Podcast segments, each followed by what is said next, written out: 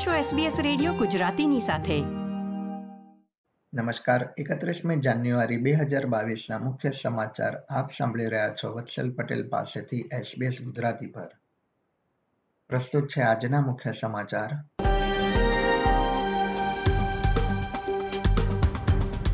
Covid નાઇન્ટીનના ઓમિક્રોનના પણ નવા પ્રકારના ચેપથી ચિંતિત નહીં હોવાનું જણાવતા આરોગ્ય અધિકારી. દેશમાં પાંચથી અગિયાર વર્ષના બાળકોમાં રસીકરણનું પ્રમાણ ઊંચું અને ઓસ્ટ્રેલિયન ઓપન મેન સિંગલ્સમાં રફેલ નદાલ ચેમ્પિયન.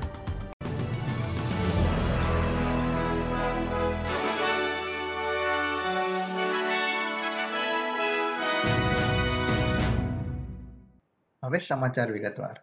ઓસ્ટ્રેલિયાના ડેપ્યુટી ચીફ મેડિકલ ઓફિસરે જણાવ્યું છે કે ઓસ્ટ્રેલિયામાં સંક્રમિત થઈ રહેલો ઓમિક્રોનના અન્ય પ્રકારનો વાયરસ જોખમી હોવાની આરોગ્ય અધિકારીઓ પાસે માહિતી નથી. પ્રોફેસર માઇકલ કીડે જણાવ્યું હતું કે ઓસ્ટ્રેલિયામાં બી એ ડોટ ટુ પ્રકારના અમુક જ કેસ જોવા મળ્યા છે. સૌ પ્રથમ કેસ ડિસેમ્બર મહિનાના અંતમાં ક્વિન્સલેન્ડમાં નોંધાયો હતો. તેમણે ઉમેર્યું હતું કે વાયરસનો આ પ્રકાર તથા રસી તેની સામે કેટલી અસરકારક છે તે અંગે માહિતી પ્રાપ્ત થઈ રહી છે.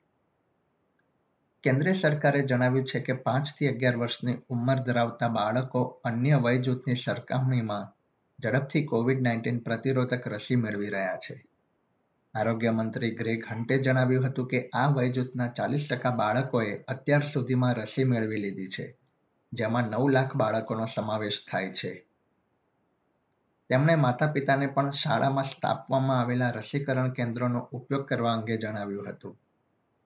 તેમણે ઉમેર્યું હતું કે બાળકોના પ્રથમ તથા બીજા ડોઝ વચ્ચેનું અંતર આઠ અઠવાડિયાથી ઓછું કરવા પર આરોગ્ય અધિકારીઓ કાર્ય કરી રહ્યા છે. વિક્ટોરિયાના શિક્ષણ મંત્રી તથા ડેપ્યુટી પ્રીમિયરે બાળકોના શાળામાં ફરીથી એક વખત આવવાને આવકાર્યો છે. પરંતુ તેમણે ચેતવણી આપી છે કે ફરીથી કેસની સંખ્યાને ધ્યાનમાં રાખીને રસીકરણ પણ ઊંચું રહે તે જરૂરી છે. અત્યાર સુધીમાં રાજ્યના પાંચથી અગિયાર વર્ષની વય જૂથના ચુમ્માલીસ ટકા બાળકોએ રસીનો પ્રથમ ડોઝ મેળવી લીધો છે. એક્ટિંગ પ્રીમિયર જેમ્સ મર્લિનોએ જણાવ્યું હતું કે રસી મેળવવાની પ્રક્રિયામાં ઝડપ જળવાઈ રહે તે જરૂરી છે. ન્યૂ સાઉથ વેલ્સમાં માતા પિતાને પ્રાથમિક શાળામાં અભ્યાસ કરતા બાળકોના શાળા અગાઉ અને પછી સાર સંભાળ માટે પાંચસો ડોલર્સના વાઉચર આપવામાં આવશે. આ નાણાં અઠ્યાવીસમી ફેબ્રુઆરીથી service New South Wales app પરથી ઉપલબ્ધ થશે. પ્રીમિયર ડોમિનિક પેરોટે જણાવ્યું હતું કે એકસો પંચાવન મિલિયન ડોલર વાઉચર પેકેજ દ્વારા માતા પિતાને સહયોગ આપવામાં આવશે. ઉલ્લેખનીય છે કે રાજ્યમાં શાળાઓ આવતીકાલે મંગળવારે પહેલી ફેબ્રુઆરીથી શરૂ થઈ રહી છે. ક્વિન્સલેન્ડ સરકારે આગામી સોમવારથી શાળાઓ શરૂ થશે ત્યારે રાજ્યની દરેક શાળાઓને Covid nineteen rapid antigen test kit ઉપલબ્ધ કરાવવાની જાહેરાત કરી છે. રાજ્ય સરકારની શાળાએ ફરીથી આવવાની યોજના અંતર્ગત અભ્યાસના પ્રથમ સત્રના ચાર અઠવાડિયા દરમિયાન વાયરસના લક્ષણો ધરાવતા વિદ્યાર્થીઓ તથા શિક્ષકોને રેપિડ એન્ટીજન ટેસ્ટ કિટ આપવામાં આવશે. રાજ્યના આરોગ્ય મંત્રી યુએટ ડી એથે જણાવ્યું હતું કે બાળકોમાં રસીકરણની પ્રક્રિયા ધીમી ગતિથી થઈ રહી છે. દેશના વિવિધ રાજ્યોના કોવિડ નાઇન્ટીન આંકડા પર એક નજર કરીએ તો, ન્યૂ સાઉથ વેલ્સમાં તેર હજાર છવ્વીસ કેસ તથા સત્યાવીસ દર્દીઓના મૃત્યુ થયા છે.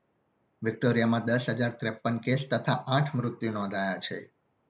ક્વિન્સલેન્ડમાં સાત હજાર ચારસો બાસઠ કોવિડ કેસ નોંધાયા છે તથા ત્રણ મૃત્યુ થયા છે. સાઉથ ઓસ્ટ્રેલિયામાં એક હજાર પાંચસો પાંચ કોવિડ ચેપ તથા છ દર્દીઓએ વાયરસના કારણે જીવ ગુમાવ્યા છે. તાસ્મેનિયામાં પાંચસો ચાર નવા કેસ તથા નોર્ધન ટેરેટરીમાં આઠસો બાર નવા ચેપનું નિદાન થયું છે. ઓસ્ટ્રેલિયન કેપિટલ ટેરેટરીમાં પણ પાંચસો સાડત્રીસ નવા કેસ નોંધાયા છે.